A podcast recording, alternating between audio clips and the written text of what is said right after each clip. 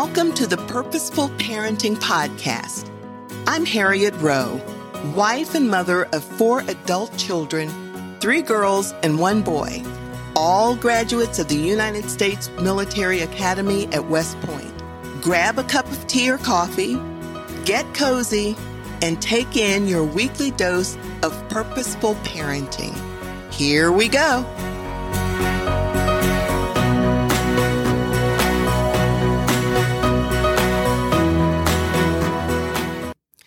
This is a beautiful time of the year. It's Christmas. It's the day love came down from heaven. Christmas, I think, is a time of miracles. And because of miracles, parents, we need to teach our kids to pray for miracles. We want kids to pray and trust God for answers. But when it comes to really big prayers, the ones that need miracles, how do we pray with our kids? Prayer is a primary force in our relationship with God. It basically oils the gears of our faith and it nourishes the soul. Prayer is our direct line to God. In fact, when I think about praying, I can imagine vapors going up to the throne of God as He sits there listening to my prayers. When your child is led to a relationship with Jesus, our primary focus should be teaching about the power of prayer. Because life is filled with injuries and tragedies and illnesses and deaths, we have to let our children know that there are times when our prayers are answered in ways that we can't see. Let them know that just like you, their parents, know what's good for them, and you don't give them everything they want. That's the way God our Father is. He knows what's best for us. And just like you, Mom and Dad, He comforts us, just like you comfort your child when they're hurting. Teach kids to expect an answer to every prayer, but once again, not to expect the result or the timing on their terms. When I was in the 4th or 5th grade, my mother had a stroke. I could remember praying very, very hard that she would recover. And at the time, I didn't know exactly what to look for. I guess I was thinking she was just going to get up off the bed and move. Well, she was in a coma for 6-7 weeks. And she did come out of that coma. But you know, once again, as a child, I did not see her coming out of that coma as a miracle. But that was a miracle. She still wasn't able to walk, but she recognized us. And in my mind, I thought it was going to be a complete healing. So basically, parents, what I'm saying to you is teach your child to expect miracles, but not to expect exactly what he or she wants. Statmiller said, and I quote, "The problem in praying for miracles with our kids come only when we begin to direct their faith to the results of our prayers instead of the miracle worker. And that miracle worker is God." Their eyes and their focus should always be on God, not what the result is. Believing faith-filled prayer focuses on God's ability, not God's decision-making process. Adults who pray big prayers with their kids believe in God to sustain their child's faith, no matter what the result. We don't need to protect our child from God. The essence of faith-filled prayer is that God can always heal, but sometimes He doesn't. But He will take care of us in the way that's best. So if your child is praying for a friend who has a terminal illness and that child's friend does not make it, let them know that it's God is the one who makes the decision, and he may never know what that reason was. But remind your child to focus on God and who God is. This week and next week, because this is a season of miracles, I want to share a couple of true stories that are miracles. And once again, after all, this is a season of miracles. And just as I'm sharing this with you, when you see a miracle in action, share it with your child, because miracles do take place. In fact, every morning we wake up is a miracle. Now, this story happened in 1992 in Tennessee. Like any good mother, when Karen found out that another baby was on the way, she did what she could to help her 3-year-old son, Michael, prepare for a new sibling.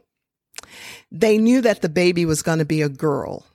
And day after day and night after night, Michael sang to his sister in mommy's tummy.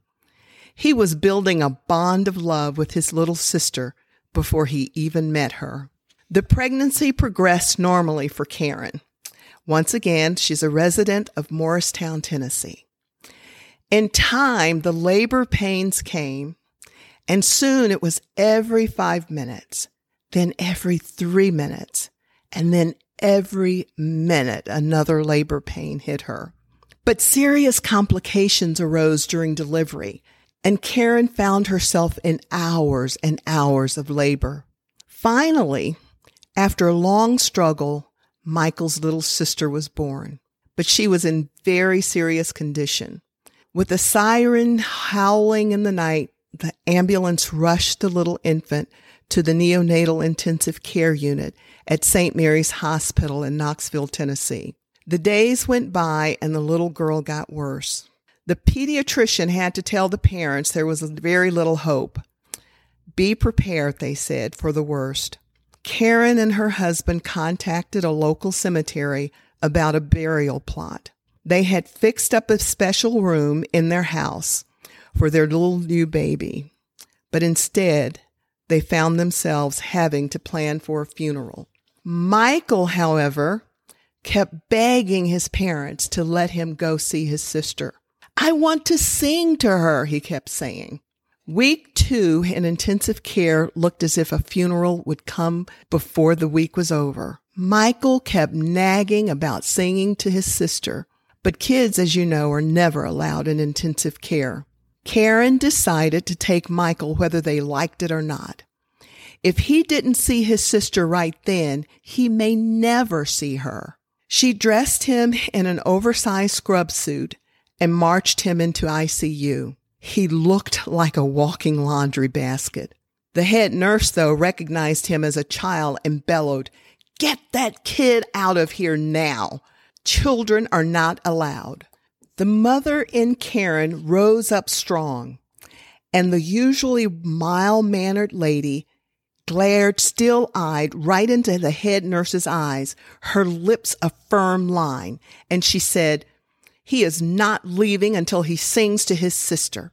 Then Karen towed Michael to his sister's bedside. He gazed at the tiny infant, losing the battle to live. After a moment, he began tossing about. And then, in the pure-hearted voice of a 3-year-old, Michael sang, "You are my sunshine, my only sunshine. You make me happy when skies are gray." Instantly, the baby girl seemed to respond. The pulse rate began to calm down and became steady. "Keep on singing, Michael," encouraged Karen with tears running down her eyes. "You never know, dear, how much I love you. Please don't take my sunshine away." As Michael sang to his sister, the baby's ragged, strained breathing became as smooth as a kitten's purr. "Keep on singing, sweetheart," said Karen. "The other night, dear, as I lay sleeping, I dreamed I held you in my arms.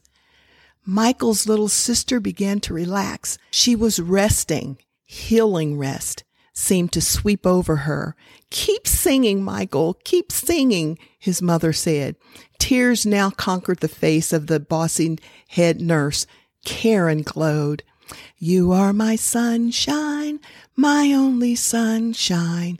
Please don't take my sunshine away." The very next day, the little girl was well enough to go home. The lesson is never, ever give up on the people you love.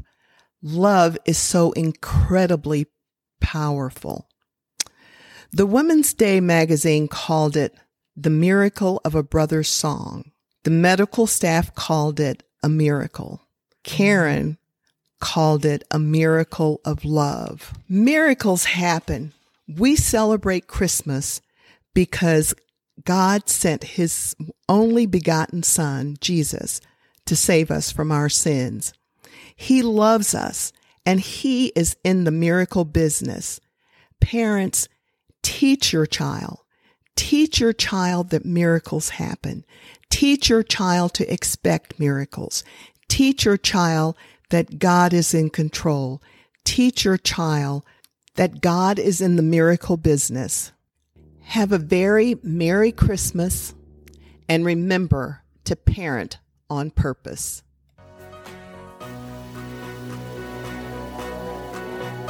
Thank you for listening to this week's episode of Purposeful Parenting. For more tips on parenting, or if you would like to reach out, please visit me on HarrietRowe.com and follow me on Facebook, Harriet Rowe. That's Harriet with 2 T's. I look forward to grabbing a cup of tea or coffee with you next week. Feel free to invite a friend.